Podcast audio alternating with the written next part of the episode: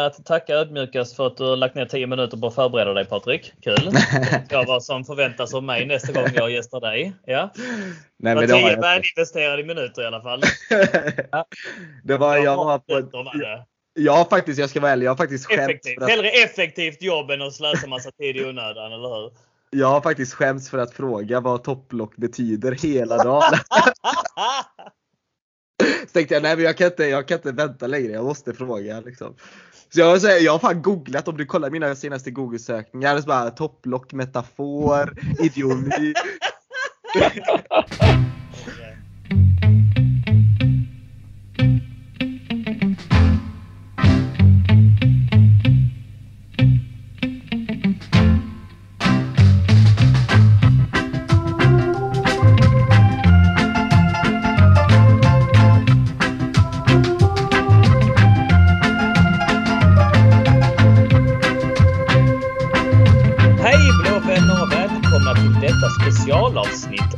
CSS-podden som spelas in torsdagen den 22 men som släpps till er CSS-medlemmar och svenska Chelsea-supportrar på julafton.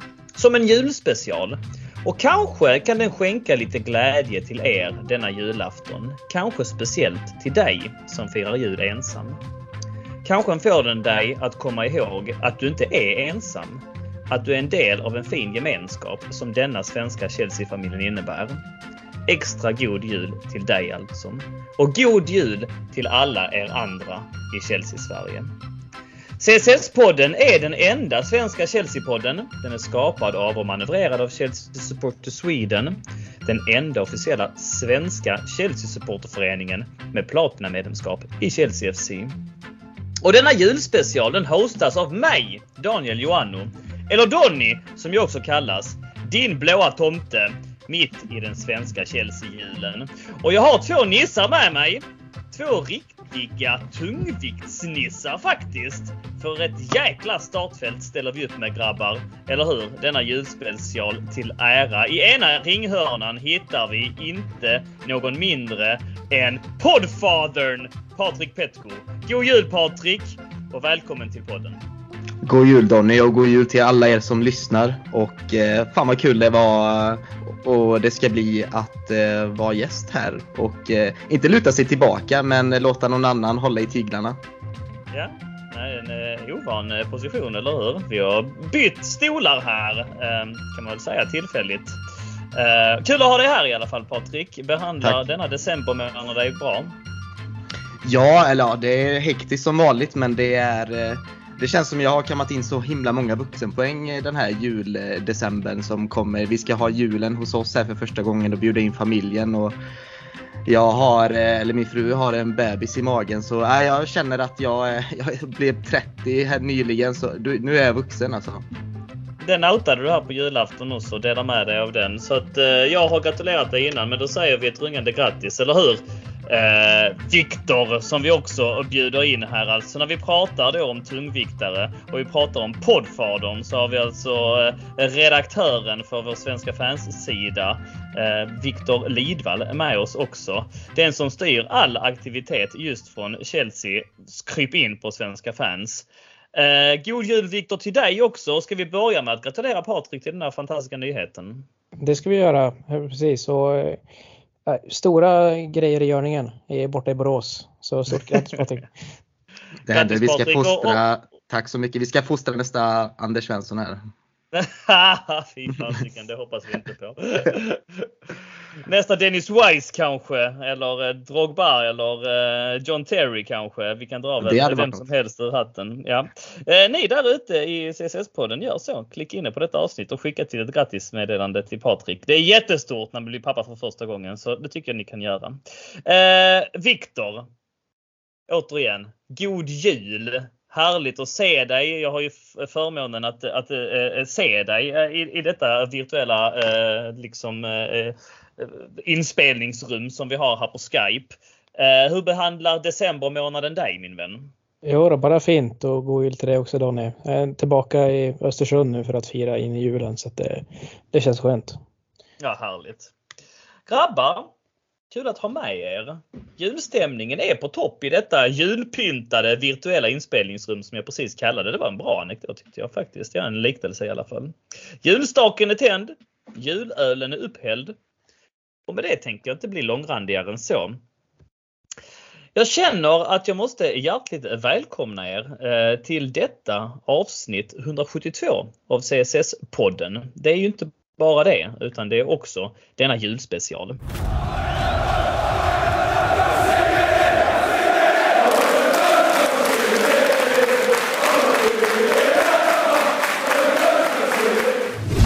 Grabbar, tanken är att vi ska eh, gå igenom det här eh, Chelsea-året lite grann.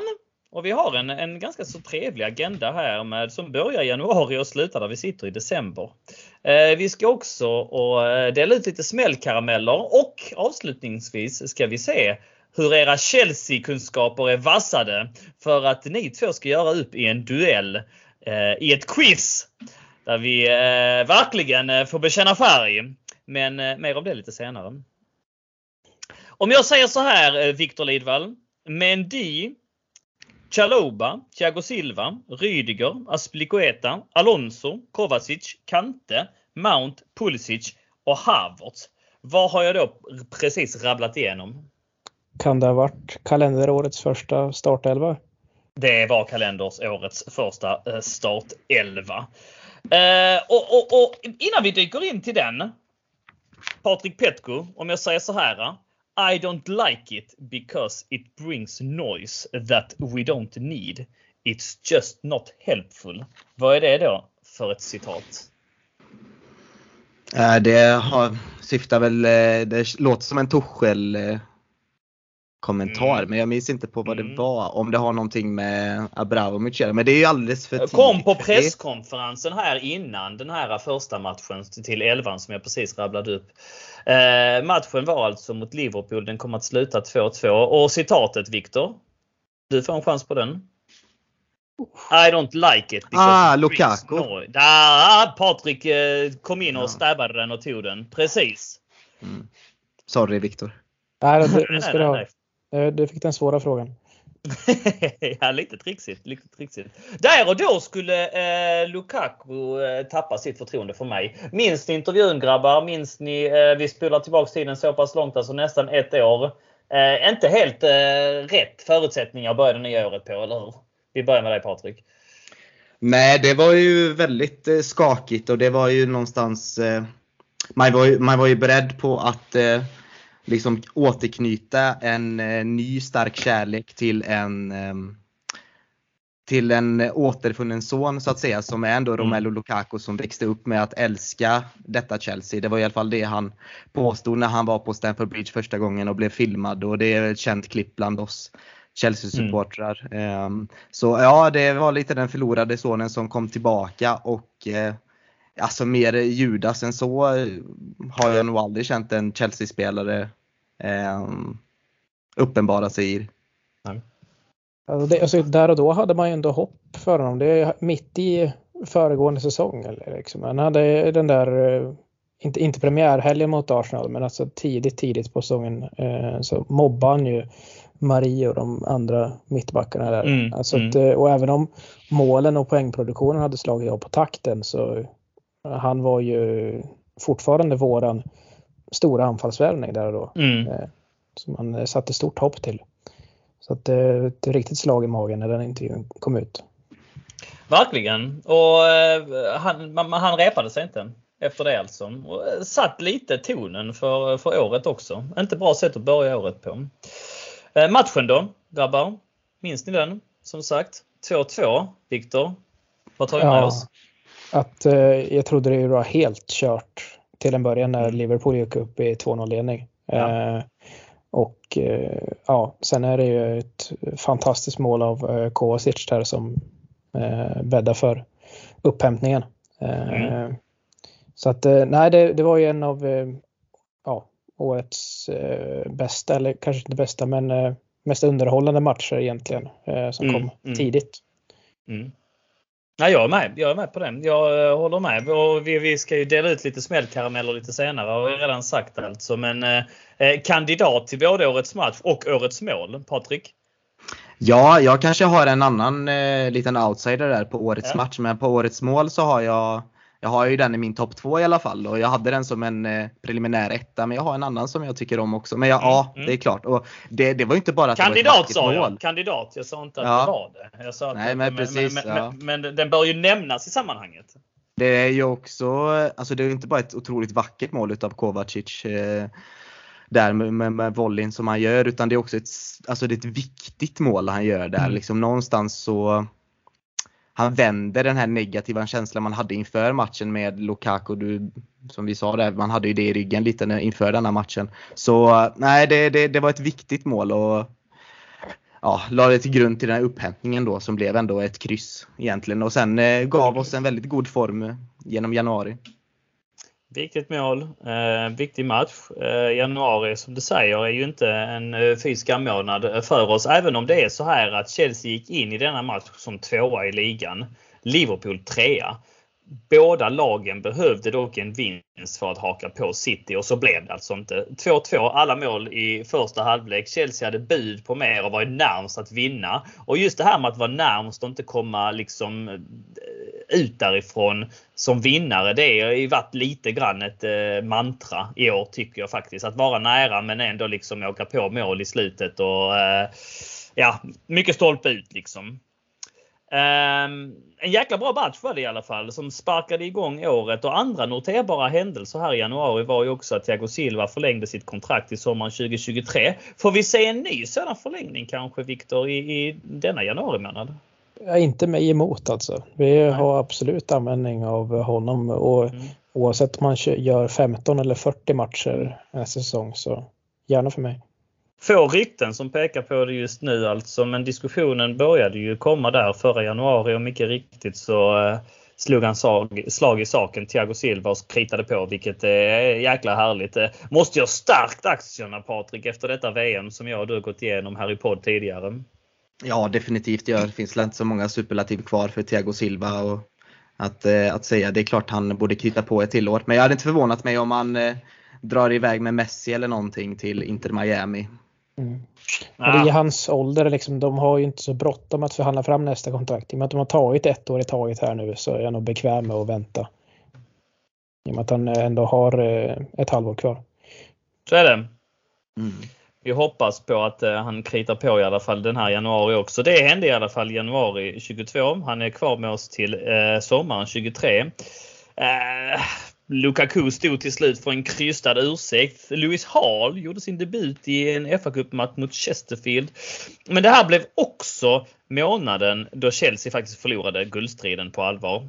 1-0 förlusten mot City innebar att gapet blev 13 poäng och det var för stort för Chelsea att eh, hämta in. Eh, ett tag eh, hade man faktiskt eh, också här i januari, eh, december kombinerat bara vunnit tre av sina tio, tio sista matcher. Så, så här, här börjar vi liksom tappa. Här, här vet vi, från att ändå haft lite hopp uppe i, i vintern, så januari månaden någonstans utkristalliserade att vi inte är med i titelracet. Är ni med på det? Ja, samtidigt eh, så här, dubbla segrar mot Spurs där. Eh, Mm. Det, Det är cupmatch i och för sig och, Mm. och, och så sen så hade vi ju eh, i och för sig en ligamatch. Eh, men, men dubbla, eh, så det blir nästan trippla segrar, eller hur? Precis, Ja. och det, sen är det ju det som är symptomatiskt med även den här säsongen att utan James och Chilwell på kanterna så Mm. är det ett mycket sämre Chelsea. Mm. Och det fick, fick vi lida för här i starten Att på den året. historien ska upprepa sig. Alltså det är förfärligt alltså. Eller hur grabbar? Tyvärr alltså. Vad vi hade kunnat vara ifall de hade varit skadefria. Tänk dig både, både liksom eh, här eh, förra vintern och så nu den här hösten igen alltså. Sen eh, Mm. poängtappet mot eh, City är väl en sak men att eh, Louis Baker lämnar klubben i januari är en ännu större tragedi. Alltså, för mitt hjärta nästan. Smärtade mitt hjärta också Viktor. Du vet att du talar i rätt rum just nu alltså. Jobbigt. Men han dominerar i Stoke och gått och blivit lagkapten. Så att eh, något bra har han gjort. Jag följer honom lite så på halvfart. Men, Det undrar vi honom. med. Ja. Mycket. Så är det. Eh, I februari, vad var den stora händelsen då Patrik? Minns du det? Ja, vi blir ju världsmästare för första gången i klubbens historia. Verkligen. Det är ju sjukt ball alltså. Vi drog till de förenade Arabemiraten. Vad är dina starkaste minnen från VM i klubblag, Patrik? Nej men alltså det, det är väl en eh, turnering jag inte har hyst så jättemycket stor respekt för utan det har känts lite som eh, Ja, men vad ska man säga, välgörenhetsmatcher nästan som kommer med ett fint emblem och en fin titel eh, efteråt om man vinner. Men eh, alltså det är klart det var blodigt allvar nu när, det, när vi kan bli världsmästare för första gången. Och, mm. Ja, det är återigen så, det jag tar med mig mest egentligen, det är att Havertz eh, är avgörande återigen i en viktig match. Liksom man, från Champions League-finalen där 2021 så är det ju inte har inte han varit noterbar på något sätt i eh, avgörande eller du vet, stora matchernas man eh, egentligen eh, den hösten. Så nej, det var ju mm. skönt att han Ja, och lite det. Alltså det, det kommer vilja in på match i, från mars den, så, men det väcker ju någonting i Havertz så att han kommer in i en slags målform och målstim också. Så det, ja, det var ju viktigt. Och sen, alltså jag tyckte Rudiger, alltså är det inte någon, någon gång den här perioden han inte kanske är som bäst i, alltså i, i, Chelsea, i sin Chelsea-karriär, men han är Alltså jäklar vad tongivande han är. Mm. Eh, det här tidiga kvartalet, liksom, både januari och februari, även fast det inte, vi tappar ligatiteln. Men de här matcherna mot Spurs också, som de här trippla vinsterna. Han är ju en gigant i de matcherna. Och jag tyckte även han var det nu i februari och framförallt i, mm. i det här världsmästerskapet också. Det är värt Mycket att credda, Ja. Ja, förlåt Viktor, ta vid. Ja, det är värt att credda liksom, trots kontraktssituationen att han inte, mm. inte visste vart han skulle spela, att han eh, presterade på den nivån han gjorde under, under den tiden. Precis. Nej men så är det ju. Um, och, och, här är det ju intensiva rykten om förlänga, inte förlänga. Um, mm. Vi vet hur det slutade men här är han ju här är han bra. Rudiger, så bra som han, han kunde bara när han var som, som bäst, absolut. Mm. Uh, dina starkaste minnesbilder från VM i eh, klubblag, uh, Viktor? Det var udda att eh, streama matcherna på en kvällstidning, eh, minns jag. Mm. Eh, och sen, man vet ju hur stort det här är för de sydamerikanska lagen också. Syd och centralamerikanska lagen. Ja. Och egentligen, man hade nästan ett halvt öga på matcherna i och med att det ligger som inklämt i säsongen och egentligen vill man bara ha Premier League. Så Eh, men att vi bommade chansen att vinna titeln i Japan, det har ju stört den ordentligt. Mm. Så att det var väldigt skönt att få se laget lyfta pokalen till slut. Ja, nu har man ju verkligen vunnit allt. Innan när vi mm. sjöng We've won it all så var det ju We've almost won it all egentligen. Men nu har man verkligen vunnit allt. Precis. Cupvinnarcupen och Full Members Cup, de kommer inte vinna längre. Nej, dessutom, dessutom. Snyggt Viktor. Bra. Full mm. Members Cup, ja det får vi ta nästan och dedikera ett eh, helt nytt avsnitt eh, till. Alltså. Dyka in i den för de som minns det. Eh, så här är det. Min största eh, minnesbild är ändå någonstans när Aspilicueta straffbluffar. Här. Mm. Och du nämnde liksom straffmålet tidigare Patrik, mm. men är det någonting här som jag tror jag kommer komma ihåg just från VM i klubbdag? Eh, jag minns knappt vad det, arabiska laget hette. Alltså jag kommer knappt ihåg vad de hette som vi mötte i semifinal.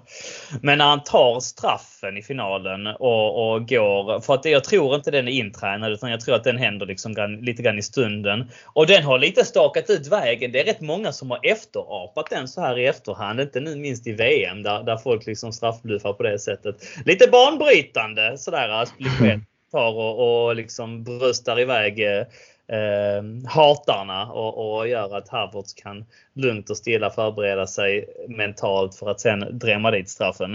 Eh, härlig minnesbild och Verkligen. jag är lite med dig också Viktor, även om det inte är eh, den mest prestigefyllda av turneringar så är det jäkligt skönt att ha den vunnen. Så är det. Ja, det är eh, också så här skönt för Aspelkueta. Alltså, I början på hans eh, kaptensera så var han ju ganska ifrågasatt. Det vart ju in i hetluften där med Sarri och Kepa. Att han inte mm. klev in där. Och, äh, mm. men han har verkligen visat vilket klubbhjärta han har och liksom hur bra pejl han har på sin trupp. Håller med. Håller med.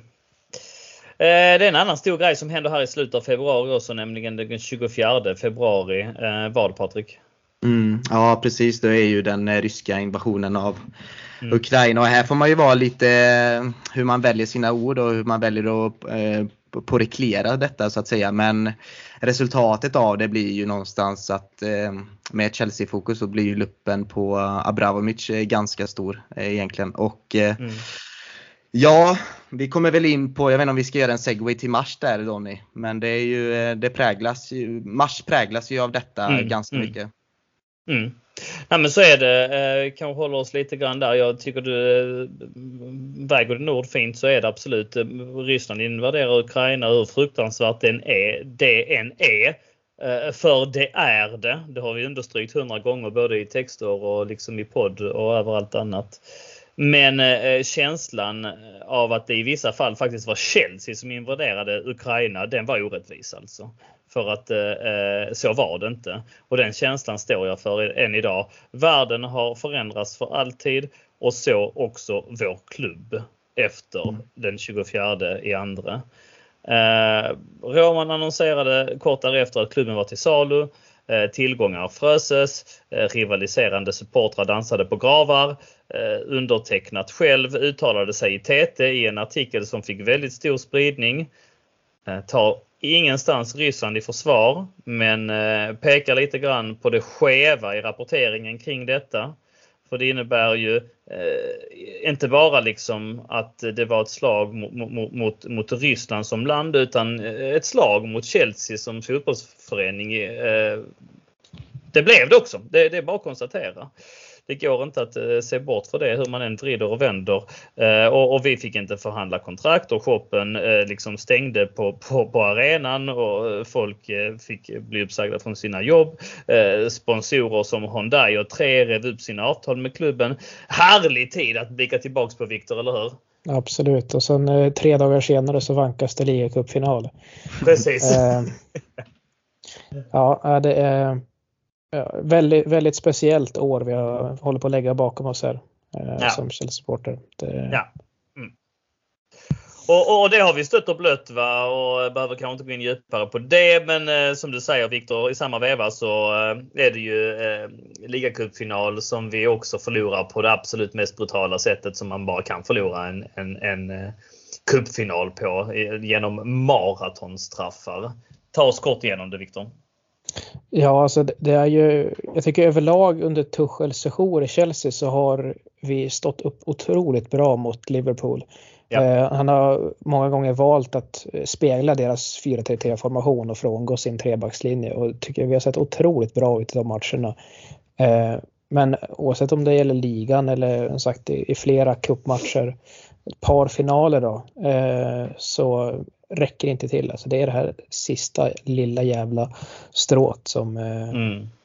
faller till, åt deras håll. Det är, ja, men alltså, över 90 minuter och i förlängningen det är så jämnt och i långa mm. stunder är Chelsea det bättre laget. Men eh, ja. 11 straffar krävdes det. Mm. Mm. Eh, det, är, det, ja, som sagt, som du säger, det, det grymmaste sättet man kan förlora på. Det är det ju.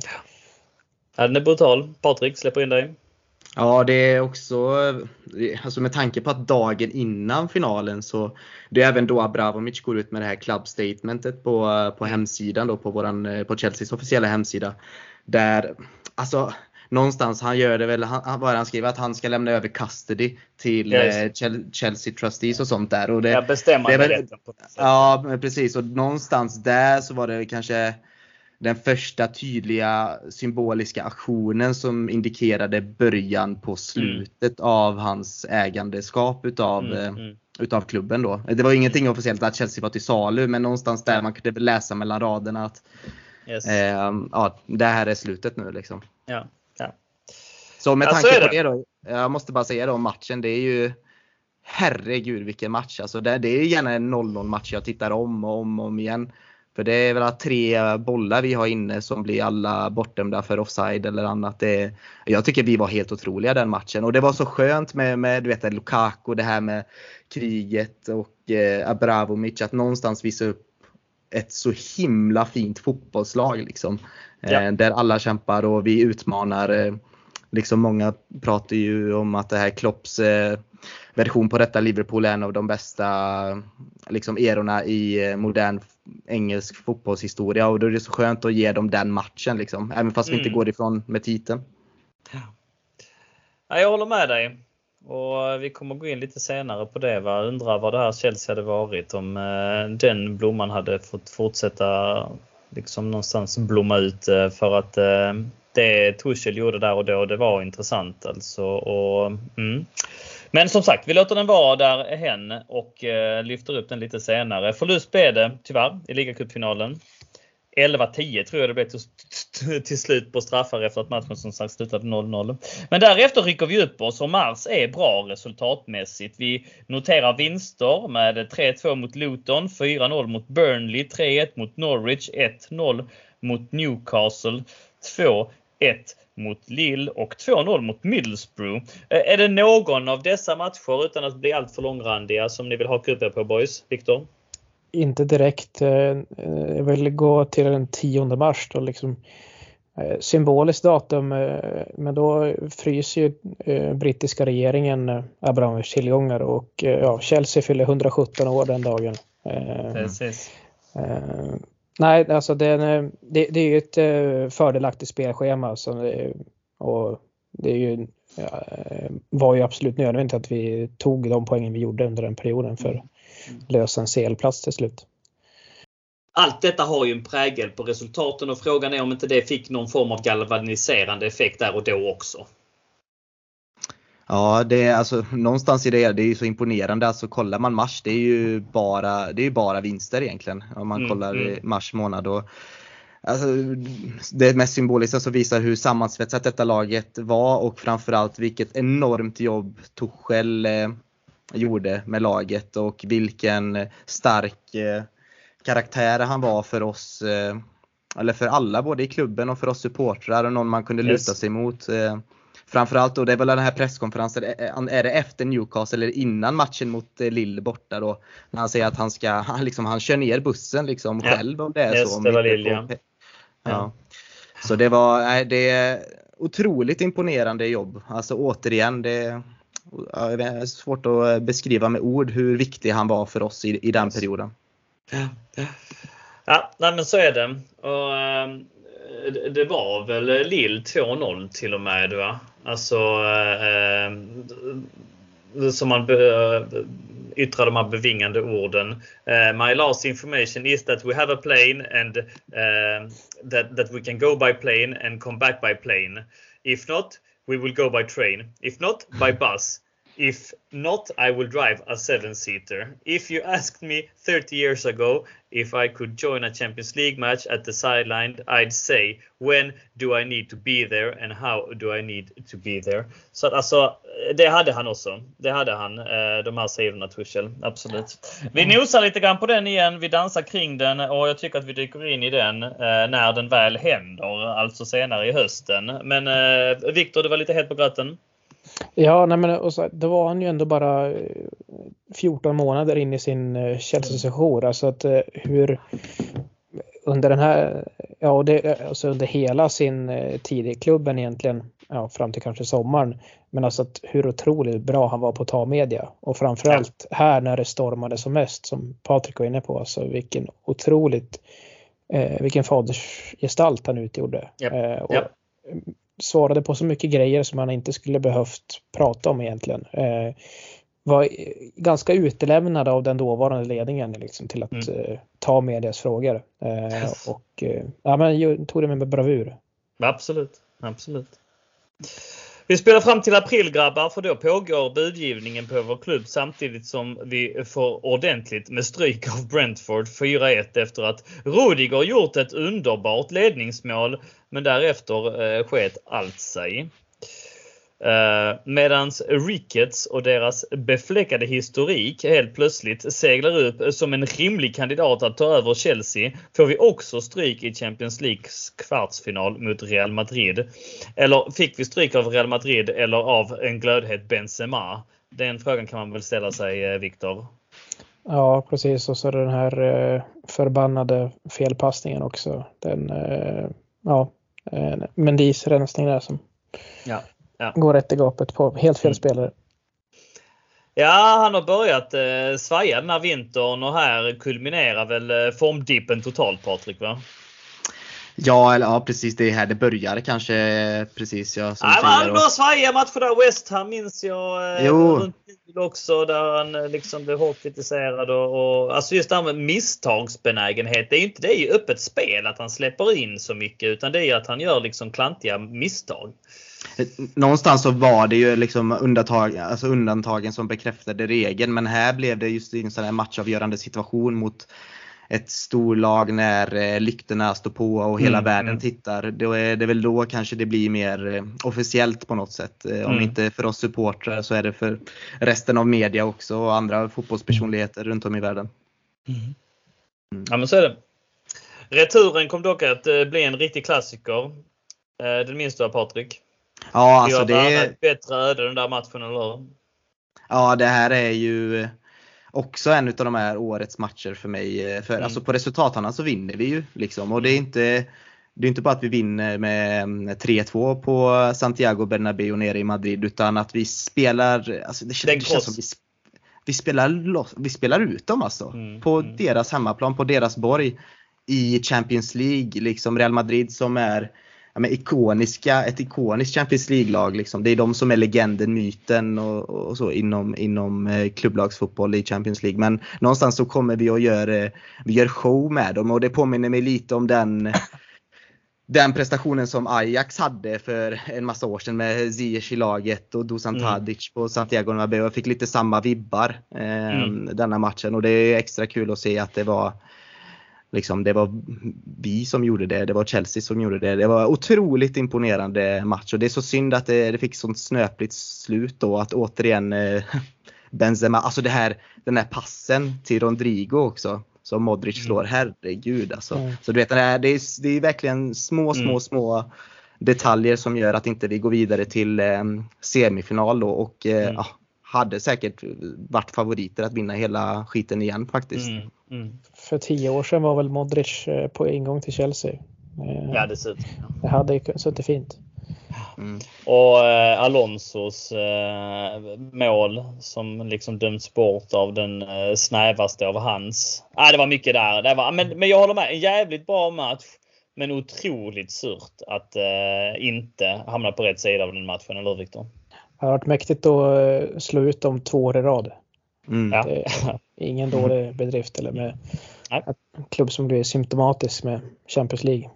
Mm. Så är det ju.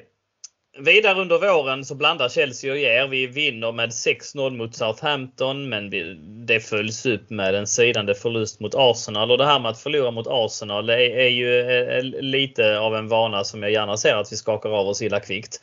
Uh, mm. Fy fan. Utanför plan så blev Chelsea sålt till amerikanska Clear Lake med Todd Bowley i spetsen i en deal som uppgavs uppgå till nätta 4 miljarder pund, lite drygt. Ja, grabbar. Det, jag tror att du sammanfattade det bra i podd tidigare Viktor. Eh, det bästa av alla dåliga scenarion eller något i den stilen. Ja precis. Alltså den ägare som vi då hade haft i 19 år eh, ungefär. Eh, det, det, ska man inte ta för givet alltså att eh, någon som är villig att gå med förlust på det sättet eh, mm. bara för att få se den bästa möjliga fotbollsspelare, vinna allt som går. Så att ja, det, det var ju ett tungt slag men också en väldig lättnad att det faktiskt blev klart. För då hade mm. man gått och väntat länge. Ja. Patrik, minns du var du var? Vad du gjorde? vad du tänkte när eh, det till slut stod klart att det var just Clear Lake som drog det längsta strået? Först och främst blev jag otroligt glad att det inte var Ricket. Så det var, yep. det var sen visst, jag, hade väl inte så här pest eller kolera tanke i, i huvudet eh, heller. Jag hade så svårt att, det är så svårt att veta vad de här bety, buden betyder egentligen för, för klubben och för oss supportrar förrän om några år egentligen. Om man ser egentligen, det spelar ingen roll hur mycket de försöker sälja in det eller pitchar och ni vet ju att amerikaner byggd, hela deras kultur är byggd på försäljning och liksom mm. eh, pitchidéernas eh, land liksom. Så mm. jag, hade, jag, jag, tog allting med en nypa salt och eh, valde att läsa mellan raderna och det gjorde ju då att när jag läste att det blev just Bowley och Clear Lake-gänget som ska bli våra nya ägare och ta klubben till nästa nivå nästa steg så blev jag faktiskt jag lättad. Ska jag nog säga. Mm. Och lite så här, ja, gött att det är över liksom. Nu kollar mm. vi framåt. Mm. mm. Ja, jag håller med dig. Just det att det var färdigt. Att man ändå mm. kunde säga att man kunde bara liksom lämna det bakom sig. Så ja, okej, okay, men nu kan ni ju sluta hata oss. Nu har vi en ny ägare. Så, mm. Lite grann. Ja, men, men, men så, för det blev ju lite grann att man sparkade på den som låg ner och, och eh, folk hade roligt dessutom. Så att alltså efter ett tag så tröttnade man på det. Så att eh, det, det var skönt att vända sig Jag håller med dig. Sen så kände man, jag kände väl också att det här var ändå ett, eh, det var ett OK alternativ av de som fanns. Så. Mm. Det var inte det sämsta på något sätt utan det var nog snarare det bästa. Mm. Eh, eh dock ytterligare besvikelser skulle spelas ut på planen för att vi förlorar alltså vår andra cupfinal mot Liverpool i den här vevan. fa cupfinalen slutade 0-0 och, och, och, den gick eh, även den alltså till straffar och uh, här så blev det inte lika långrandigt. Aspilicueta och Mason Mount missade och Liverpool gick än en gång vinnande ur striden. Kort kommentar Patrik. Nej, men det är väl alltså känslan efter den matchen var nu tyckte jag väl att Liverpool gjorde eh, en bättre match än vad de gjorde i ligacupfinalen. Men eh, jag tyckte fortfarande att vi såg vassare ut ändå. Kanske hade de här lite mer clear cut chances som det heter. Liksom mer mm. eh, avgörande chanser till att eh, faktiskt eh, vinna matchen. Men eh, återigen, man sitter där efter den straffläggningen och tänker fan vi hade kunnat sitta med tre titlar nu i famnen om vi bara hade haft lite mer tur. Alltså. Mm. Ja. Vi hade gjort uträknade i ligan ja, nästan sedan januari då egentligen. Men mm. att vi, vi, hade, vi såg ju alla de här cupmatcherna framför oss att det kan bli en ganska bra eh, samling med, med bucklor när säsongen är slut. Eh, inte riktigt den utdelning vi vill ha. Eh, sen så eh, damlaget vinner ju å andra sidan sin motsvarighet mot Manchester City. Eh, säkrar också ligatiteln i sista omgången på ett fantastiskt sätt mot Man United. Så att, eh, ja, vi vart ju inte eh, tomhänta på något sätt. Absolut inte. Det går att utskönja glädje även där. Eh, kort sidospår om FA-cupfinalen för herrarna var ju att eh, jag faktiskt letade biljett, eh, fick biljett och eh, eller reserverad, jag hade inte köpt den. Eh, men blev erbjuden biljett i alla fall och skulle kolla på resor till England. Eh, märker att jag har den här, just den här helgen har vi bokat alltså sedan fyra månader tillbaka eh, en Lalandia-vistelse med familjen. Där hotell och allting redan är, är, är, eh, betalt för. Och det var inte bara min familj utan det var med våra bästa vänner och deras familj också då.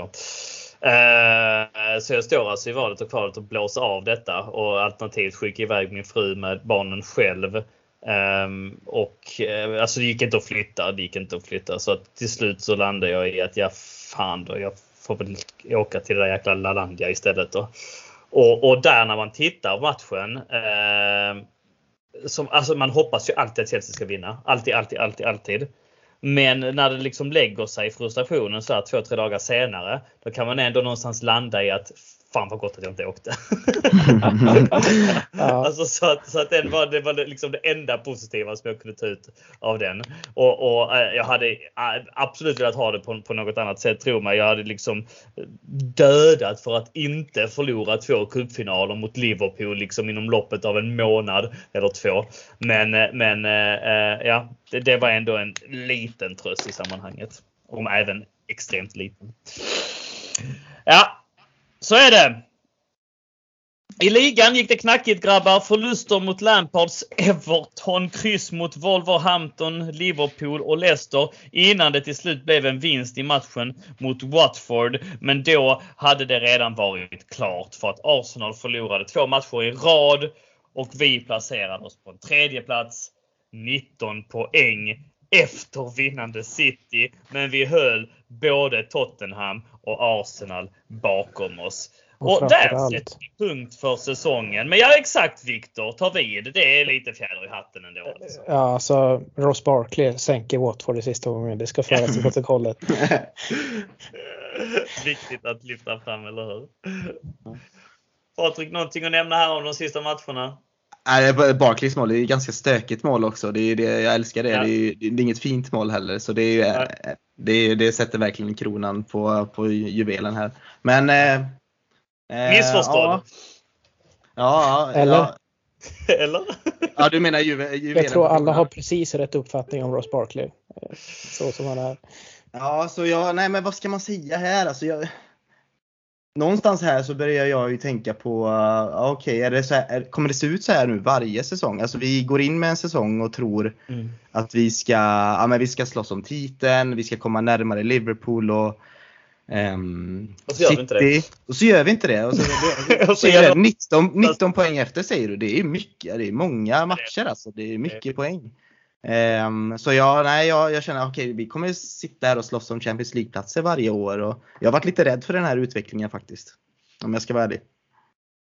Men samtidigt så, du vet, det hade kunnat se så annorlunda ut med tre titlar och ja, nya ägare och vind i seglet och sådär. Ja, men eh, så gör inte det. Men jag är ändå ja, helt okej, ganska nöjd. Nu är det Ricky Gervais säger. Hade min farmor haft pungkulor hade hon hon varit min farfar. Eller hur? Ja. Ja. Så är det. Nu är det så att vi hypoteser. inte står där med tre titlar Patrik, utan vi står där fucking tomhänta när sommaren ska in, eller hur Viktor? Va? Ja, och sen eh, samtidigt eh, med den turbulens som har varit och så här, okej, vi löste topp fyra. Eh, och ja, i och för sig, nu hade vi kanske börjat glida ifrån långt tidigare under vårsäsongen. Eh, att man hade rätt att vara irriterad av den anledningen. Men eh, så, så som det var då, var man bara mest bara tacksam för att klubben inte gick under. Eh, Så är det. Mm. Så är det. Man blev lite ambivalent där, lite lobotomerad nästan lite grann alltså på våren där och, och eh, kändes skönt att regroupa på något sätt och jäklar Clear Lake gick till handling direkt alltså. Grabbar, intryck av sommaren. Vi kan börja med dig Patrik.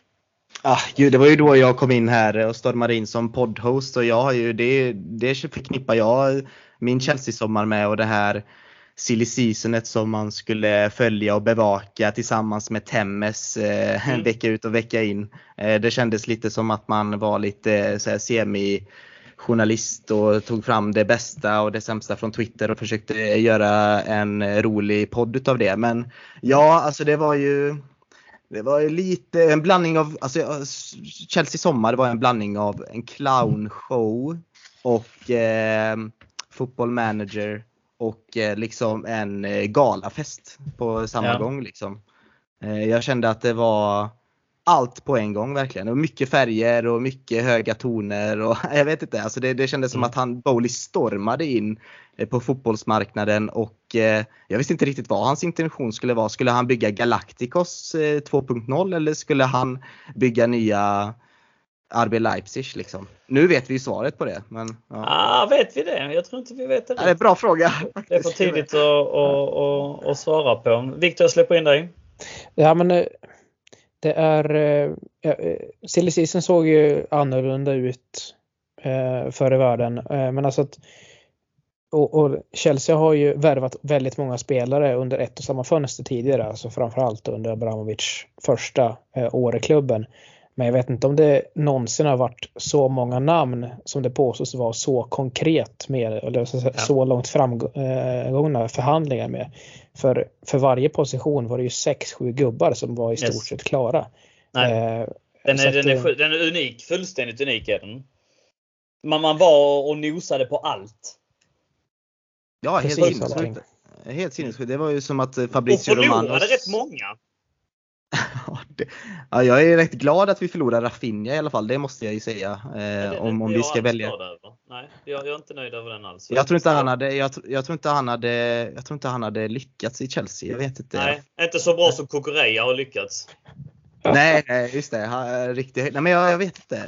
Det kändes ju bättre med Sterling än med Rafinha i alla fall. Ja. Eh, Ja. Ja, det kändes bättre det kan jag säga, men han har ju inte heller rosat marknaden direkt. Rafinha kanske hade gjort det bättre som wingback. än vad Sterling gör. precis. Ja, nu blir vi sprättiga igen grabbar. Clearlick gick till handling direkt, det kan vi konstatera. Ut åkte Marina Granovskaja, Bruce Buck och Peter Cech. Tack för lång och trogen tjä- tjänst. Eh, Och adjö. In kom Egbali, Feliciano, Walter, Vys, eh, Jonathan Goldstein, Barbara, Sharon, tror jag det uttalas, Daniel Finkenstein och James Pade bland andra. På spelarsidan såg det ut för, på följande sätt. Wesley Fofana in 72 miljoner pund. 72 miljoner pund för Wesley Fofana alltså. Han säger att han är bra. Han har inte visat någonting och blivit skadad. Marco Correa nästan 60 miljoner pund. Han är inte bra. Jag tror inte, jag börjar tro att han är en bluff. Jag tror inte han är bra Viktor. Titta inte på mig sådär. Raheem Sterling på nedgång 50 miljoner pund. Kalli Koulibaly 34 miljoner pund.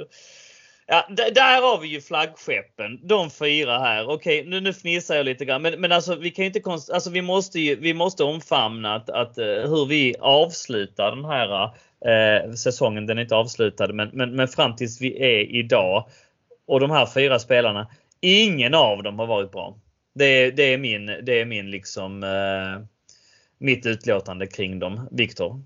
Nej, det känns ju som att man har blivit alltså borttrollade, kanske agentstyrda, vad vet jag. Eh, men som sagt, det, är ju folk som inte haft någonting med elitfotboll att göra som ska försöka kan, göra en, en Nu måste vi ändå understryka att jag tror att Raheem Sterling är en Tuchel-värvning. Jag håller med dig, jag tror också det. Så att där tror inte jag att det har någonting med Clear Lake att göra egentligen. Eh, Kukureya och Fofana. Frågan är om, om, om det inte kan vara så lite grann att eh, Potter redan har funnits i nätmaskorna där och, och, och snackat lite grann.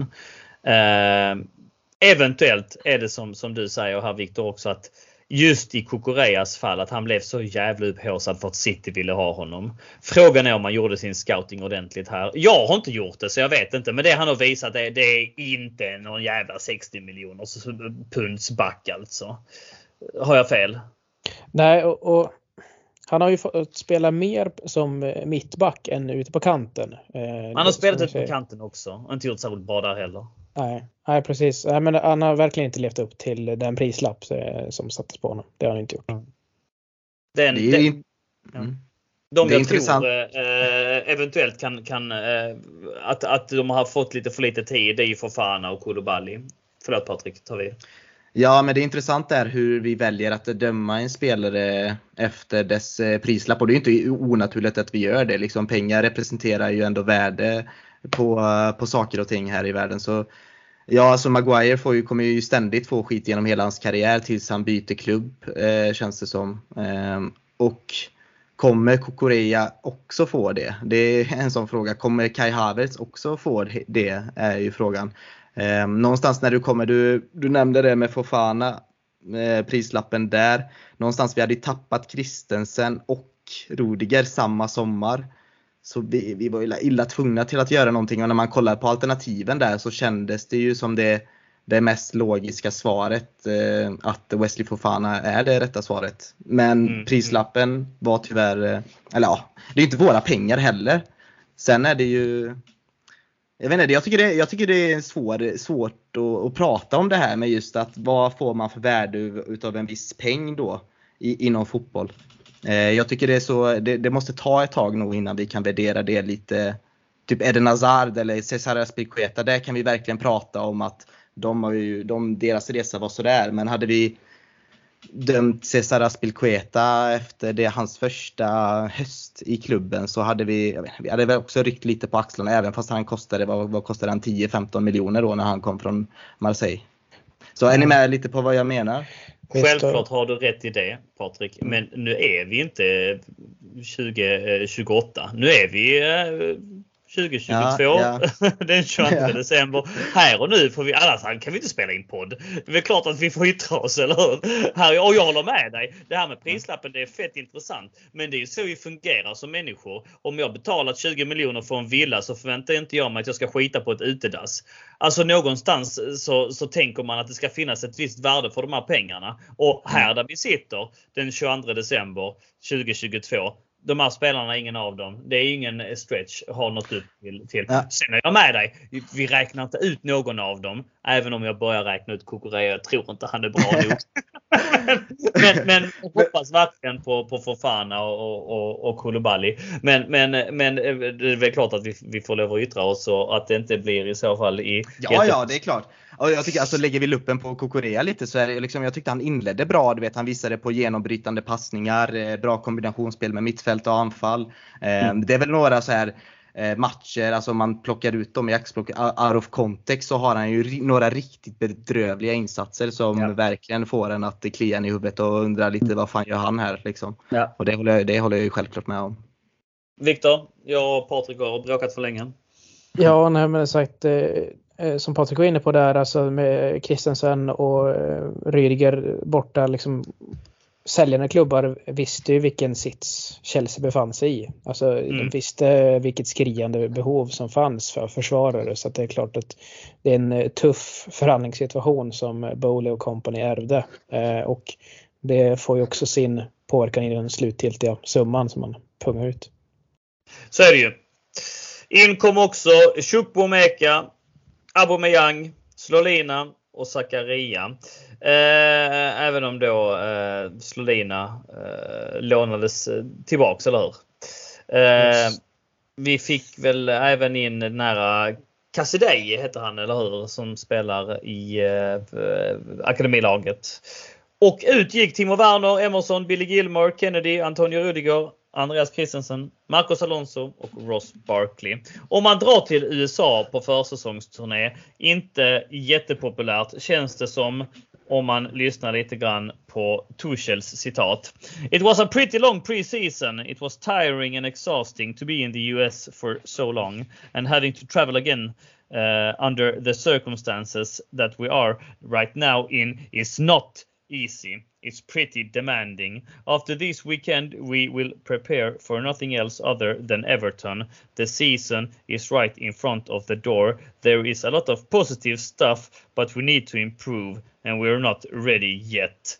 Uh, så här med facit i hand, Patrik. Han klagade, klagade ju innan dess också på uteblivna transfers. Men här märker man ju att det, det, det, det bubblar. Alltså så här i efterhand så ser man det ganska tydligt, eller hur Patrik? Ja, jo det absolut det gör man. Att det skaver och att det finns, han sa ju det själv att det finns eh, motsättningar och att han sa ju att relationen mm. med ägarna är väldigt intensiv förklarade han ju det också. Ja. Jag, vet, jag vet inte om det var exakt samma presskonferens han sa det, om det mm. var tidigare. Men eh, ja, det är någonstans här märker man ju att någonting håller på att bubbla fram. Sen om det var någonting som var ett resultat av all stress som pågick med tanke på transferfönster och spelare som vill lämna och kontraktssituationer med Mount och allt det där som ändå höll på i bakgrunden. Eh, det, det, kan ju också, det, var det, det var det som var min teori att ja, men det är nog stressen som har tagit ja. kål på Tuchels eh, iskalla composure här. Som, han har ändå lett det här laget och varit en ledare genom våren genom alla som vi har nämnt nu tidigare i podden. Eh, mm, alla, mm. Genom alla oroligheter. Så jag, jag trodde mer att det var ett resultat av stress. Men nu i efterhand så kan man ju absolut peka på att eh, det var där någonstans eh, relationen ja, men frös ihjäl kanske. Mm, mm. Viktor? Ja, liksom, och det är ju en onormalt tidig start på säsongen också tack vare eh, ja. VM mitt i också. Så att, eh, det. Ja, det är ju omständigheter som inte underlättar eller vad ska jag säga, gjorde så. det lättare för relationen med Tuchel och nya ledningen att funka. Mm. den är väl värd att äh, väva in. Det är mycket här som man märker att det gnisslar lite grann. Men äh, säsongen börjar ju trots allt äh, med vinst i en sprakande tillställning, eller hur? Nej, inte riktigt. 1-0 blev det förvisso efter att Jorginho gjort matchens enda mål mot Everton på straff. Men eh, i matchen efter blir det ju en riktig pungspark när Tottenham kvitterar i matchens absolut sista sekund.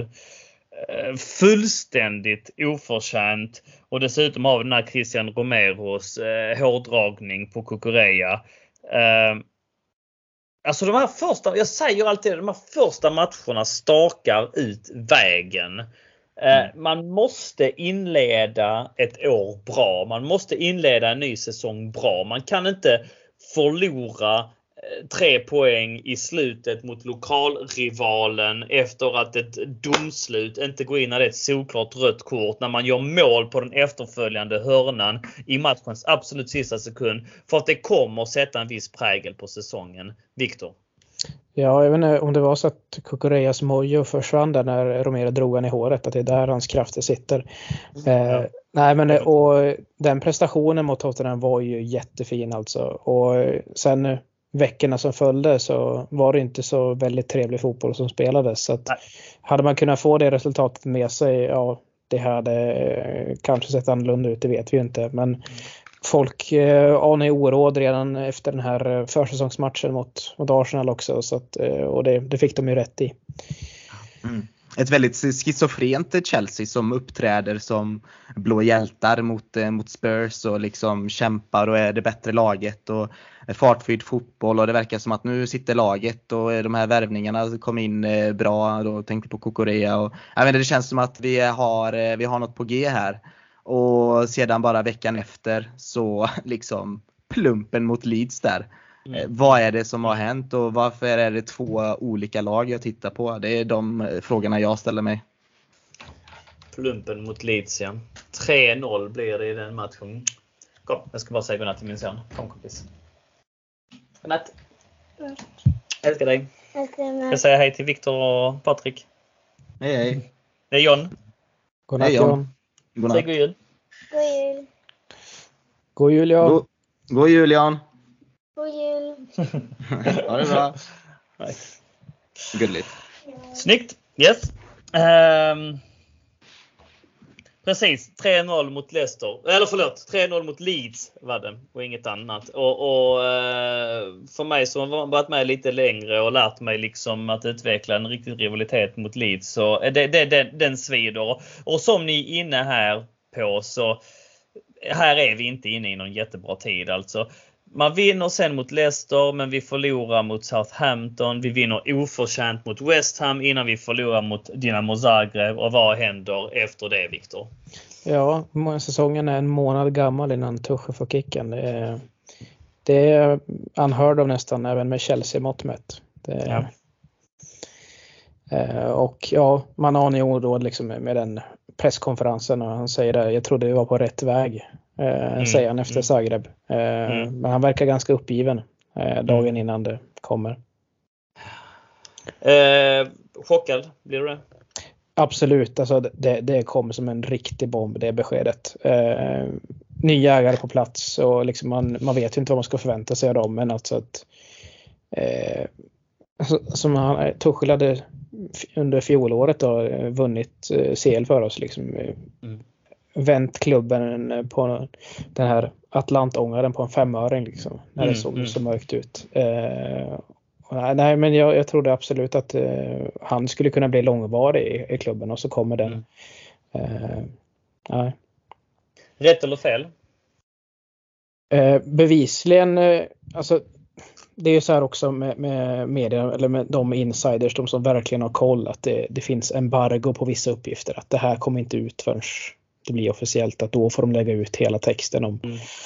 vad som hände. Men det, det, får man ju läsa också i de här dagarna efter eh, 8 september att eh, det har ju bubblat länge. Att eh, nya ledningen vill ju involvera Tuchel så mycket i, i värvningsarbetet och Tuchel vill inte vara sportchef. Han är ju coach. Han är ju på träningsplanen och flyttar koner. Eh, så att nej, bevisligen så var det ett samarbete som inte funkar så då förstår jag absolut beslutet att, att sparka honom men för oss utomstående så var det ju helt häpnadsväckande. Det är varje näringsidkares och verksamhetsansvarigs, um, ehm, ska man säga, ansvar att eh, någonstans omringa sig med personer som man litar på, som man eh, ehm, tror kan göra ett bra jobb och som man eh, kan samarbeta med för att nå bra resultat.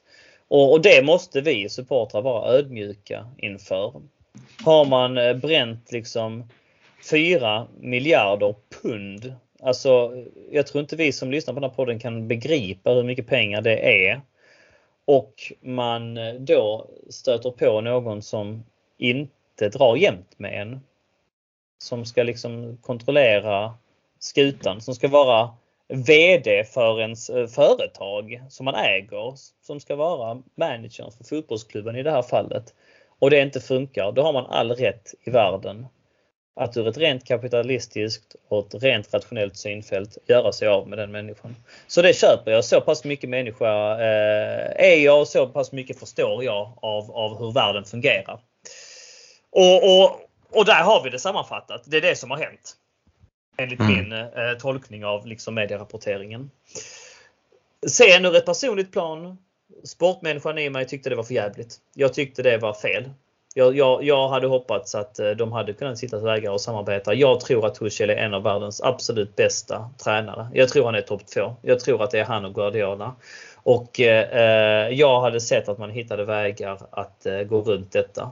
Men eh, det, det, det, det, är där vi är. Det, det, finns liksom ingen, ingen, ingen idé att gråta över eh, det som har varit utan det, det är där vi är. De fattade ett beslut. Jag tror att det var fel. Samtidigt så ja, med, med just bakgrund av vad jag precis sa. Ett rationellt beslut i läget. Det är take it or leave it. Jag har varit med om tuffare sparkningar måste jag ändå säga. Jag, jag, jag, jag kan ändå köpa detta att man försökte, man gav det chansen. Det här funkar inte. Jag, jag ser också att Tuchel kan vara på ett visst sätt och ja, i så fall så så ser jag att, eh, att det spelades ut på det här sättet. Patrik?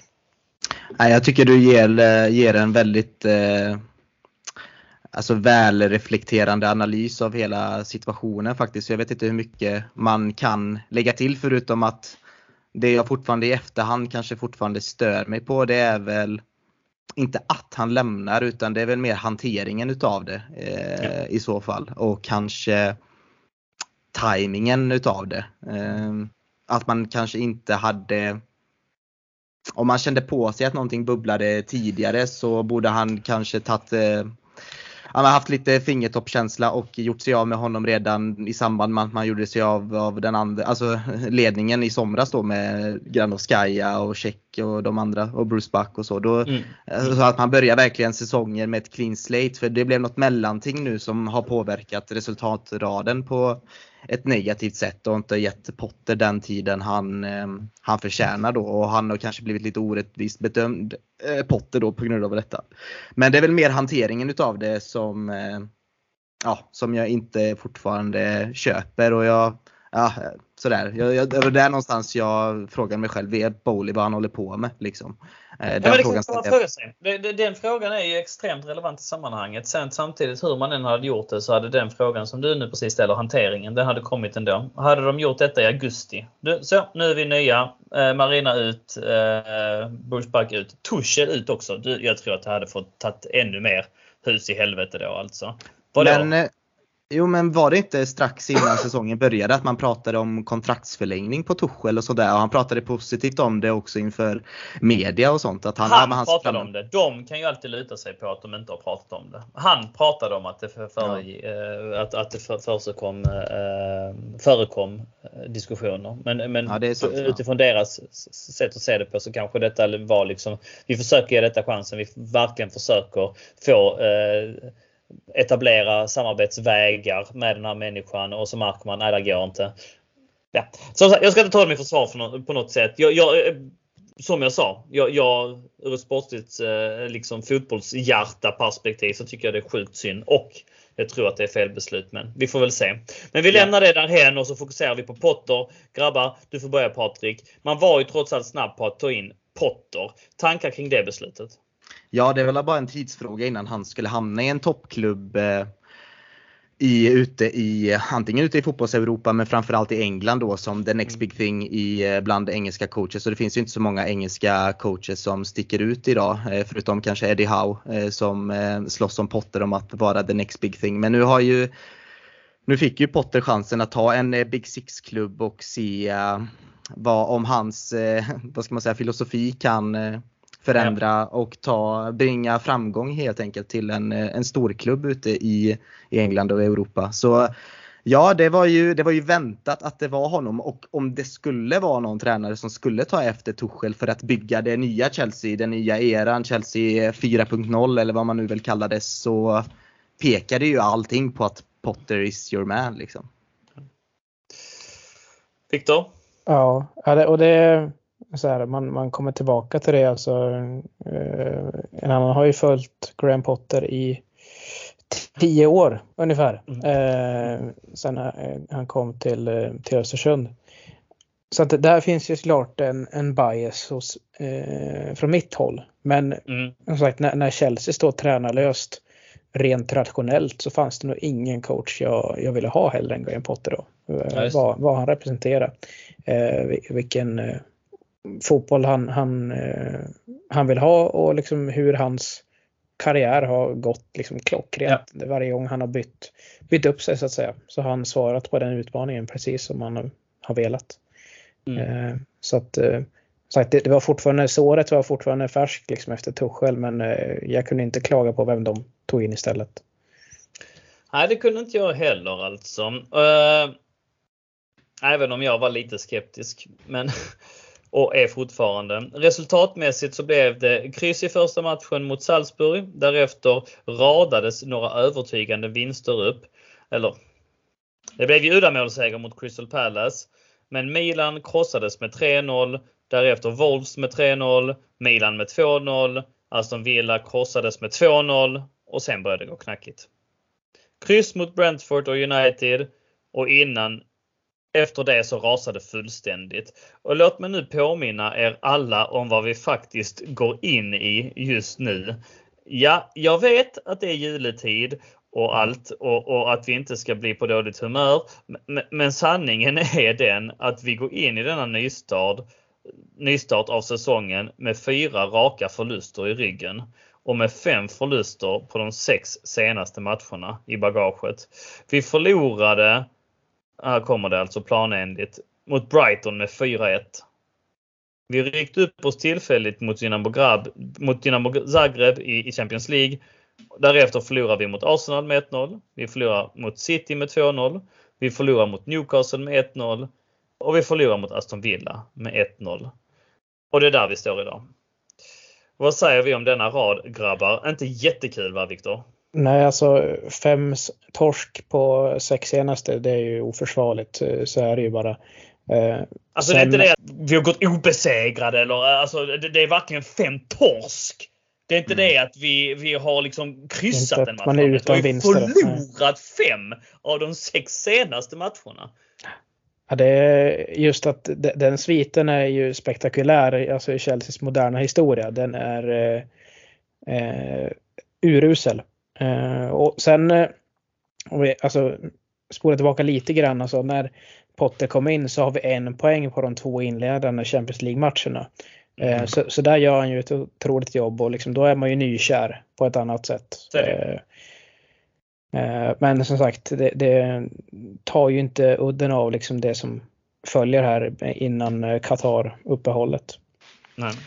Jag måste säga det, jag vet inte vad, hur ni ser på det, men jag i början när han tog över där och vi, vi, liksom, visst vi slår Milan och gör starka prestationer där, men jag får ändå en uppfattning av att inte att det inte är något som stämmer men jag känner ändå att det är en sminkad gris på något sätt, de här resultatraderna. Eh, motståndet var inte alltid det bästa och gav inte upp Alltså bjöd inte upp till någon dans på något sätt heller. Milan gjorde inte Lite det heller. Lite tur med straff och rött ja, och så jag, eh, Exakt. Ja, så, just det, Tomori blev utvisad mm, tidigt mm, i, mm, i den matchen. Mm. Ja, just det. På bortaplan. Så nej, jag, jag kände väl inte någon gång att Eh, jag, jag, jag, såg ju fortfarande Tuchels lag och Tuchels elva någonstans spela och eh, Potter, vi var inne på det jag och eh, Olle Lange som gjorde debut förra veckan i, i förra veckans eh, avsnitt av podden. Att han var lite feg kanske eh, i början här nu så det ska bli väldigt spännande att se om han har hittat något mod nu under det här uppehållet, VM-uppehållet och se hur han eh, väljer att formera sitt nya lag här mot Bournemouth den 27. Vi tror eh, fortfarande på Potter va Viktor? Vi ger inte upp. Eh, nej, verkligen inte. Eh, Potter kommer jag försvara in i döden alltså. Så är det. Ja. ja jag är lite orolig. Jag tycker han eh, svamlar lite grann. Mycket om eh, mänskliga värden och sådär. Där Tuchel var lite mer hård och rationell och kunnig. Men jag hoppas jag har fel.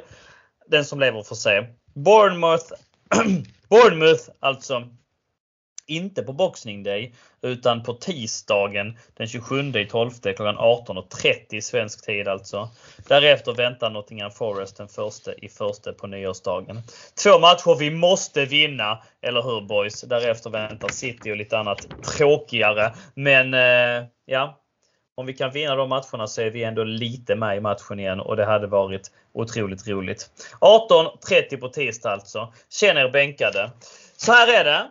Förhoppningen är att vi ska hinna med en podd till innan Bournemouth och att vi då tar tempen på Bournemouth. Så att nu när det här segmentet grabbar har dragit ut på tiden så eh, kör vi inget inför Bournemouth i detta avsnitt utan vi hoppar direkt på årets smällkarameller. Känns det okej? Okay? Jajamän. Absolut, det kommer vara en eh, matig podd som kommer ut på förhoppningsvis ja. på Boxing Day. Förhoppningsvis på Boxing Day. Vi har mycket content till er där ute. Jag hoppas ni uppskattar det. Vi tycker själva det är roligt men det är ännu roligare om ni uppskattar det.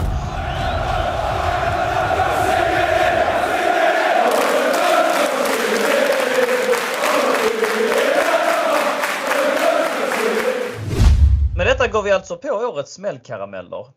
Och eh, jag har bett er förbereda vissa saker. Och eh, vi börjar alltså med årets match. Och eh, här lämnar jag över till Patrik Petku. Ja, ja jag var lite inne på det innan då. Alltså för mig, det har ju varit många starka vinster. Vi har, liksom, vi har de här överkörningen mot Southampton 6-0 eh, i våras då när vi hade den här goda formen i mars då. Um, innan, innan matchen mot Lille var det va? Ja, det spelar ingen roll. Men eh, ja, det var många fina matcher jag kan lyfta. Jag tyckte även om den här 2-2 matchen, det är en riktig popcorn-match som bjöd på allt, hade allting. Drama, mål och eh, ja, mycket historia.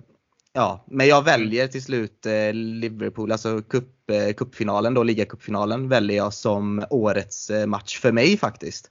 Just för, just där vi var som klubb. Eh, alltså precis dagen innan så hade ju Abramovic lämnat över custody. Det var liksom början på slutet av hans era och man kände att liksom moralen var ganska låg för mig som Chelsea-supporter eh, i och med Lukakos, eh, vad ska man säga, ah, Judas eh, handling mot oss då och eh, Ja, det kändes väldigt jobbigt alltihop för mig. Så just den här, det hade känts så skönt med en titel kände jag inför matchen. Men jag var så jäkla stolt över, över det laget som gjorde en toppenmatch mot eh, Liverpool och borde förtjänat att, att vinna. Och det är lite synd att Kepa missar den sista straffen. Det hade varit kul om han återigen blir hjälte i någon sån här eh, cupfinal. Men för mig var det årets match. Jag tycker vi, eh, vi dödar Liverpool på fotbollsplanen. Förutom att vi gör målen bara. Så sen dess har det bara gått ut för, för Patrik. Lite så. Han tog en förlustmatch som årets match alltså. Viktor? Eh, jag skulle svara returen eh, mot Real. Real alltså. Man hade noll förväntningar eh, efter 3-1 på, på Stamford Bridge. Men de gör ju verkligen match av det. Och som de gör match av det. Eh, man, man tror ju på det hela vägen. Eh, och ja, när, när Alonsos halvvolley med högen där döms bort. Ja, det är mm. eh, en frustration som eh, man, man eh, har svårt att, att replikera. Sen mm. får jag också eh, omnämna ändå eh, damernas eh, sista ligomgång här mot Manchester United. Eh, och går ju alltså hela vägen in mot Arsenal om vem som ska vinna.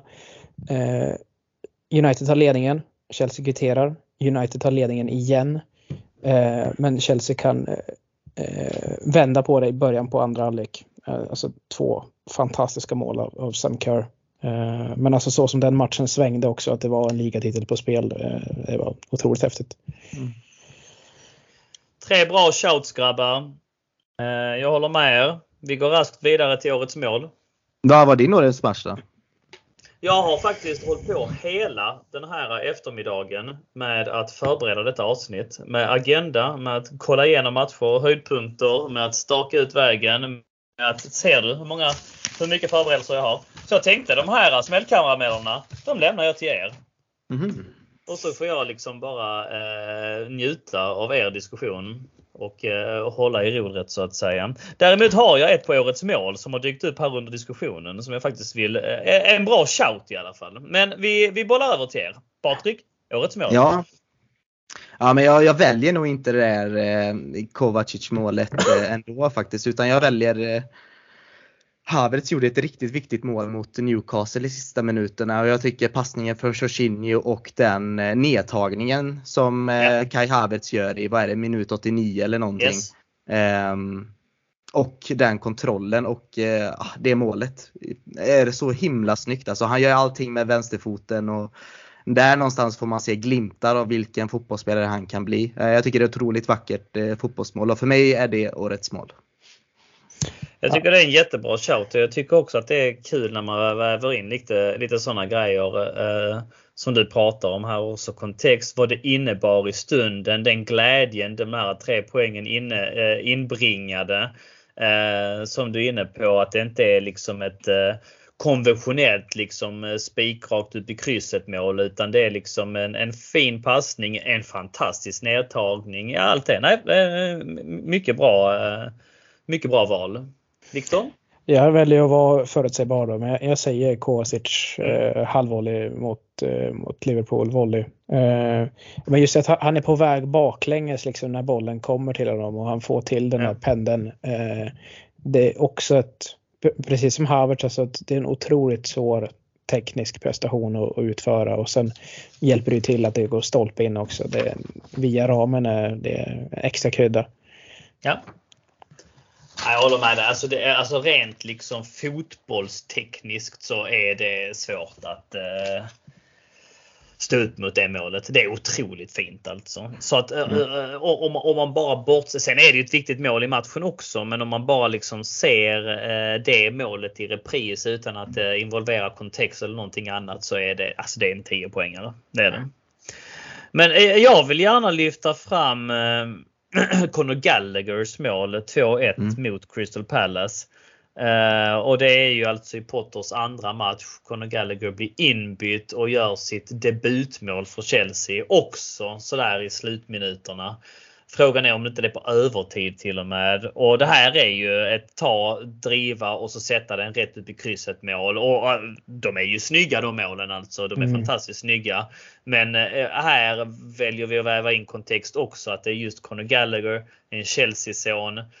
Eh, Ja, det råkar vara mot klubben han har varit utlånad till. Det spelar inte så stor roll i sammanhanget för mig. Ja, Men vi har inte sådär jättemycket hat mot Crystal Palace. Liksom. De- är för mycket lille, lille, lillebror liksom, för att det ska vara någon jätterivalitet. Liksom. Men, men ändå att det blir tre poäng i matchen just på grund av det målet. Att han får göra sitt debutmål för sin boyhoodklubb och så vidare. Så att den vill jag lyfta fram i sammanhanget. Det är nästan så Mm. att han eh, har för lite yta där på slutet. Det blir väldigt trångt helt plötsligt när Gallagher ska skjuta. Han men han måste får det. liksom komma iväg ett skott. Ja. Ja. Nej, det var ett otroligt snyggt mål. Ja. Ja, viktigt också, mycket viktigt mål med. Det. Vi har några nu lite eh, upp för fri tolkning smällkarameller. Årets utropstecken. Den här gången börjar vi med dig Viktor. Utropstecknet. Uff.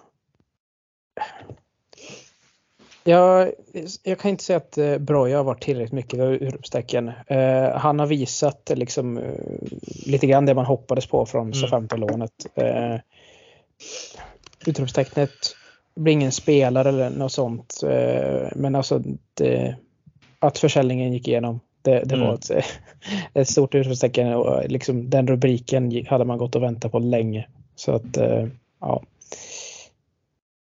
Jag är med dig. Patrik? Ja, jag hade ju faktiskt eh, likt Viktor där eh, hur bra allting gick med försäljningen. Så jag väljer väl något annat då. Det är väl att jag med trygghet nu och utan att jag känner att jag har, att jag har bias på något sätt kunna säga att Reece James är eh, världens bästa högerback. Eh, det är väl mitt eh, generella utropstecken Ja. för, för klubben att eh, vi kan säga så. Eller att jag känner mig trygg att säga så som, som fotbollsnörd först och sen Chelsea Chelsea-nörd också då liksom och, och så. Så nej, det är, det är otroligt eh, jäkla häftigt att se han spela fotboll och eh, kunna liksom mäta sig mot alla de bästa yttervingarna ute i världen och ge dem inte bara en match utan lägga dem i hans ficka liksom. Och eh, då kan man ju nästan eh, väva in här årets utropstecken. Eh, det som hände den 5 september när eh, Reece James satt pennan till pappret och kritade på ett nytt sexårskontrakt. Är inte den liksom utropstecken gånger tre? Och så sån här liksom, eh, ja verkligen utropstecken Precis. med en glad gubbe bakom. En Ja, eh, fet utropstext-emoji. Eh, ja, Nej, liksom bra- en Chelsea-produkt alltså att, eh, men att Ja. ja. världsklasspelare skriver på sådana kontrakt med Chelsea det är också viktigt Ja. för framtiden. Han lockar ju andra spelare av den kalibern. Committing to the club until 2028. Alltså bara smaka på den alltså. Jag är så otroligt glad över den alltså. Bara hoppas att Mount följer i samma fotspår nu. Alright, årets fiasko grabbar. Patrik? Ja, jag skrev ju hanteringen av Tuchel skrev jag här, men eh, Mm, mm. jag väljer... Sen så jag hörde du min eh, Ja, moralkaka. nej, ja, nej, men eh, jag kände att jag fick, jag fick säga det jag ville där så jag väljer istället eh, försäsongsturnén i, i USA Ja. där. Någonstans en försäsong, vi, vi pratade om det i somras, hur viktigt det är det? Sätter det tonen för säsongen eller inte? Vad betyder en Ja. försäsong? Eh, men eh, alltså just den här förlusten mot Arsenal och sättet vi spelar på och all eh, stress och resande för, för laget kändes som en riktig fiasko för säsong faktiskt. Väldigt dåligt planerat och utfört. Viktor? Ja. Alltså jag är av åsikten att man ska ha en riktigt urusel försäsong, åtminstone resultatmässigt. För då kommer det gå bra när säsongen väl drar igång. Eh, men eh, så här usel. inte så här usel. Det 4-0 finns mot Arsenal usel behöver vi inte kanske ha. grader i helvetet. Eh, men eh, ja, nej, jag får ändå säga torsken mot Leeds. Alltså, den är Ja. eh, Ja, så klappkass. Alltså. Det är Ja. Knappt ens att de som eh, klär sig i, i blått kan kalla sig fotbollsspelare. Det är eh, helt horribelt. Jag hör dig. Jag hör dig. Här har vi också en eh, fritolkad variant. Och här börjar vi med dig Viktor. Årets topplock. Ja, men topplocket rök på Thomas Tuchel och Antonio Conte där eh, tidigt under säsongen. Yes, Eh, så att det, den är med jag som årets topplock. Verkligen. Patrik? Ja, det är svårt att slå den. Det, det är, jag minns vad jag, alltså jag satt på en, en restaurang ute i, eller jag satt på en bar faktiskt, O'Larrys ute i um, Varberg faktiskt. Och jag, det var jag och något Chelsea-fan till och min fru som tittade på matchen. Jag minns hur jag stod och skrek efter slutsignalen liksom. Eh, och jag blev nästan utskickad därifrån. Och jag var completely nykter liksom. Jag var, bara, jag var mätt i magen med, jag hade allt Allting talade för att jag skulle kunna hantera den förlusten, eller förlåt, det kändes som en förlust, det var det ju inte. Men hantera den situationen bättre. Men det gjorde jag inte. Mm. Men jag har som för mig är årets eh, topplag, det är väl prestationen mot Arsenal liksom. Eh, den senaste matchen mot Arsenal som vi spelade när vi förlorade 1-0 när Gabriel gör mål. Eh, Ja. Och det har nog med att Alltså du vet, vi hade ju precis förlorat. Det var ju då Victor du var och kollade på Brighton, eh, Mm. Och jag minns, alltså du vet en sån match kan ju hända ibland. Alltså du vet en sån, oj shit vi var inte med här. Eh, så förlorar man stort eller så. Ja. Sådana matcher kan ju ske, men det är just prestationen. Och att jag inte fick någon derbykänsla alls inför den matchen. Och att det handlade om att Aubameyang is back och he's wearing blue now. Jag tyckte det var, jag tyckte vi sjönk så lågt som, som klubb då. Eh, eller så utåt i, i fotbollsmediala. Så jag var skitförbannad redan innan matchen och jag var ännu mer förbannad eh, efter matchen. För jag kollade, vad fan såg jag precis? Vad fan har hänt med det här laget? Så att jag tänkte för mig själv. Ja, nej, och då har vi liksom eh, no några svidande förluster mot Arsenal på vårkanten också. 4-2 bland annat. Nej, Ja, nej, nej det, det, ja, jag håller med dig. Nej. Eh, jag har ett topplag där också. Alltså 1-1 mot Manchester United i oktober. Och det är också mot bakgrund att vi har haft svidande förluster mot Arsenal. Vi har eh, den här eh, säsongen inlett bara några matcher innan då tappa en seger mot Tottenham i absolut sista minuten. Och jag tittar på den här matchen med mina vänner på Pitchers och så får de ett fucking inläggs, en chans. Och det enda jag säger är att jag pallar inte att de gör mål på den här chansen. I liksom fjärde övertidsminuten. Alltså hela lördagen är förstörd säger jag. ja. Och gör de? Casemiro når högst på den och nickar in den alltså. Och jag blir alltså där. Jag, nej, jag pallar inte. Jag orkar inte. Jag klarar inte att släppa in ett mål och så bara gör man det. Ja, nej, vi har några att välja mellan. Så är det klart. Eh, vi går över till två stycken av de sista smällkaramellerna nu. Eh, Patrik, årets mest förbättrade spelare. Mm, ja, det krävdes inte så mycket betänketid för mig här men jag väljer eh, Trevor Chalobah faktiskt. Jag, tyckte han, jag tycker han har växt eh, väldigt bra. Jag litar på honom att han skulle kunna vara till och med starta matcher. Jag, jag blev lite orolig först när Fofana blev skadad men efter att jag såg att fan vi kan ju sitta vi kan ju lita på att Chalobah gör bra prestationer. Så ja, så jag, jag väljer faktiskt Trevor Chalobah som mest förbättrade spelare faktiskt. Mm.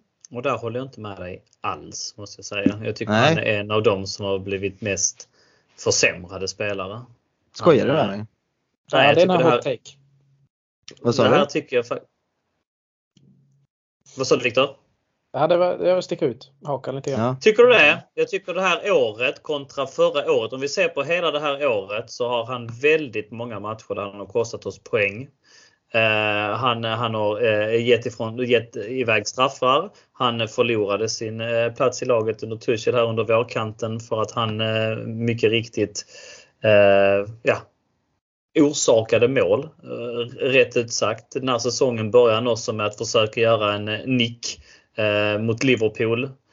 2-2 matchen som vi pratar om, eller förlåt, det här året. Det är ju nicken där, minst i den när, alltså, där han ska ner på liksom, han kan rensa.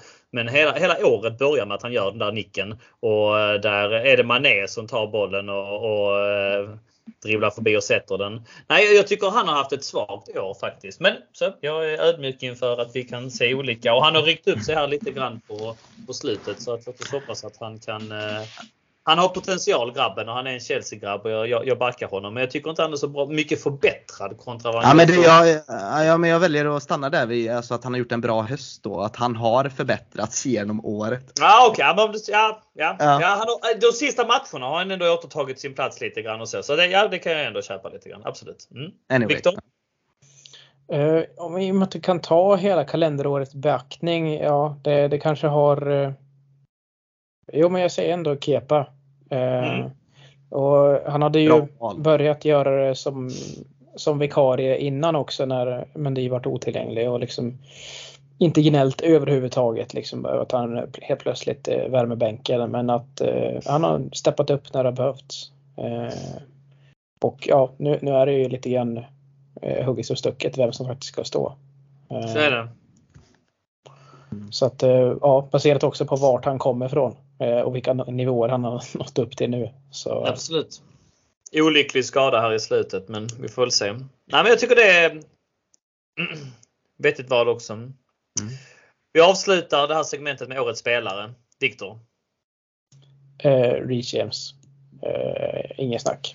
Det är, ja, jag vet, det är nog den enda spelaren man med trygghet kan säga är världsklass i, i laget. Så att... Jag håller med. Patrik? Ja, det, jag tror jag kanske gjorde detta svårare än vad jag gjorde. Jag tyckte jag hade svårt att välja någon först då. Eh, men för mig, jag landade på Thiago Silva faktiskt. Mm, jag tycker det är ett vettigt eh, alternativ mm. också, absolut. Mm. Mm. Rhys James har ju varit mycket skadad också så att, eh, men det står ju mellan de två. Det kan vi vara överens om. Mm. Och jag, jag känner att jag, jag behöver göra någon vidare utläggning om det utan det är... Nej, nej. Tycker det är så det. Ja. Vi ska försöka hålla det här avsnittet under två timmar också dessutom. Så jag tackar så jättemycket för smällkaramellerna. Och så går vi vidare på detta avsnitts slutsegment, nämligen quizet.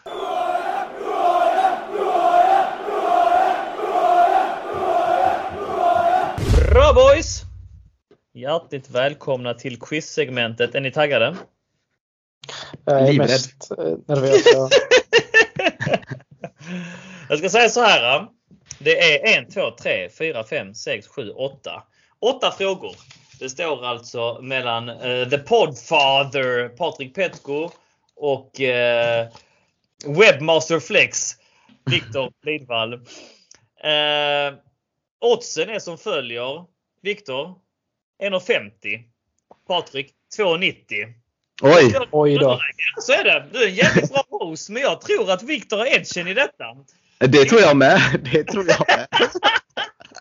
Det är bara någonting som utstrålar att han eventuellt sitter på lite, lite, lite mer kunnighet. Men där har ni förutsättningarna. Det, det, handlar om det, Och ni får gärna tävla med oss där ute i CSS-podden-gruppen. Avslöja gärna hur många rätt ni fick. Men eh, jag har sagt till grabbarna att det är följande regler som gäller. Ni tittar in i skärmen och ni har båda händerna på huvudet. Och det har de båda två just nu. Så att jag ser att de inte googlar. Och man säger sitt namn när man har hört frågan färdigt och när man ska svara. Då får man ordet. Svarar man fel går frågan automatiskt över till sin motspelare. Det är ett poäng för varje fråga. Även om det eventuellt är flera alternativ som man måste säga i frågan så är det bara en poäng man kan vinna. Och man får inte poängavdrag vid fel svar. Däremot så får man inte svara igen. Alright? Let's go. Har vi förstått? Jag Ja. ser både Patrik och Viktor med händerna på huvudet. Och här kommer första frågan i detta quiz med mycket heder i potten. Vilket år bildades Chelsea FC? Viktor, Patrik. Viktor, Va? 1905. 1905 är rätt. Vic tar hem första poängen. Alright. Fråga nummer två. Jag borde inte suttit på wifi här utan borde sitta med ethernet-sladd så att jag har bättre latens. du, det här var såklart. Han var flera sekunder före dig. Chelsea Player of the Year Award har delats ut sedan 1967. Nämn tre spelare som vunnit priset fler än två gånger. Patrik. Patrik, du får denna. Eh, ska vi se. Eden Hazard. William. Frank Lampard. Mm. Och det är fel. Det går över till dig Viktor. Eden Hazard, Juan Mata, Frank Lampard. Eden Hazard, Juan Mata och Frank Lampard är rätt. Men William har bara vunnit det en gång Patrik och det var 2016. Så att, eh, ja.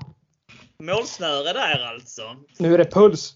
Nu är det Fler Ja. som vunnit det två gånger är bland annat John Hollins, Ray Wilkins. Vi har eh, eh, John Terry. Eh, Eden Hazard har vunnit det hela tre gånger. Han är faktiskt Mm. den enda spelaren som har vunnit det tre gånger. Ja. Det är lite coolt också. Mason Mount. Mm. Så är det. Ja, det är bra. Bra. Eh, hög tagg. Mycket eh, spännande detta, eh, va- vart det barkar. Viktor, 2-0 just nu. Chelsea tränar sedan 2005 på anläggningen Cobham. Från sent 70-tal till och med 2005 tränade Chelsea någon annanstans. Var?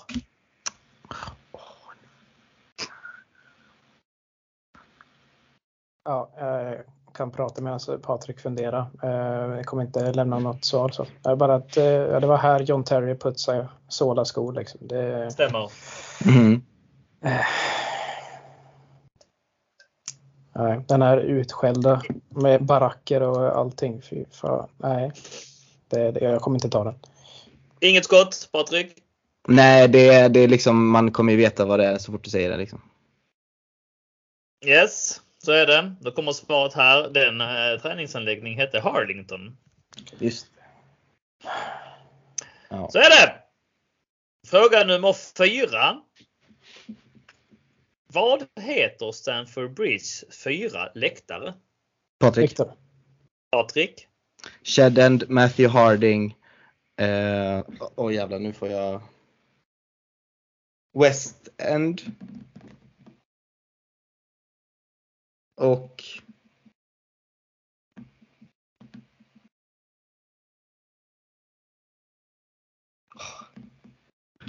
Nu står det still igen.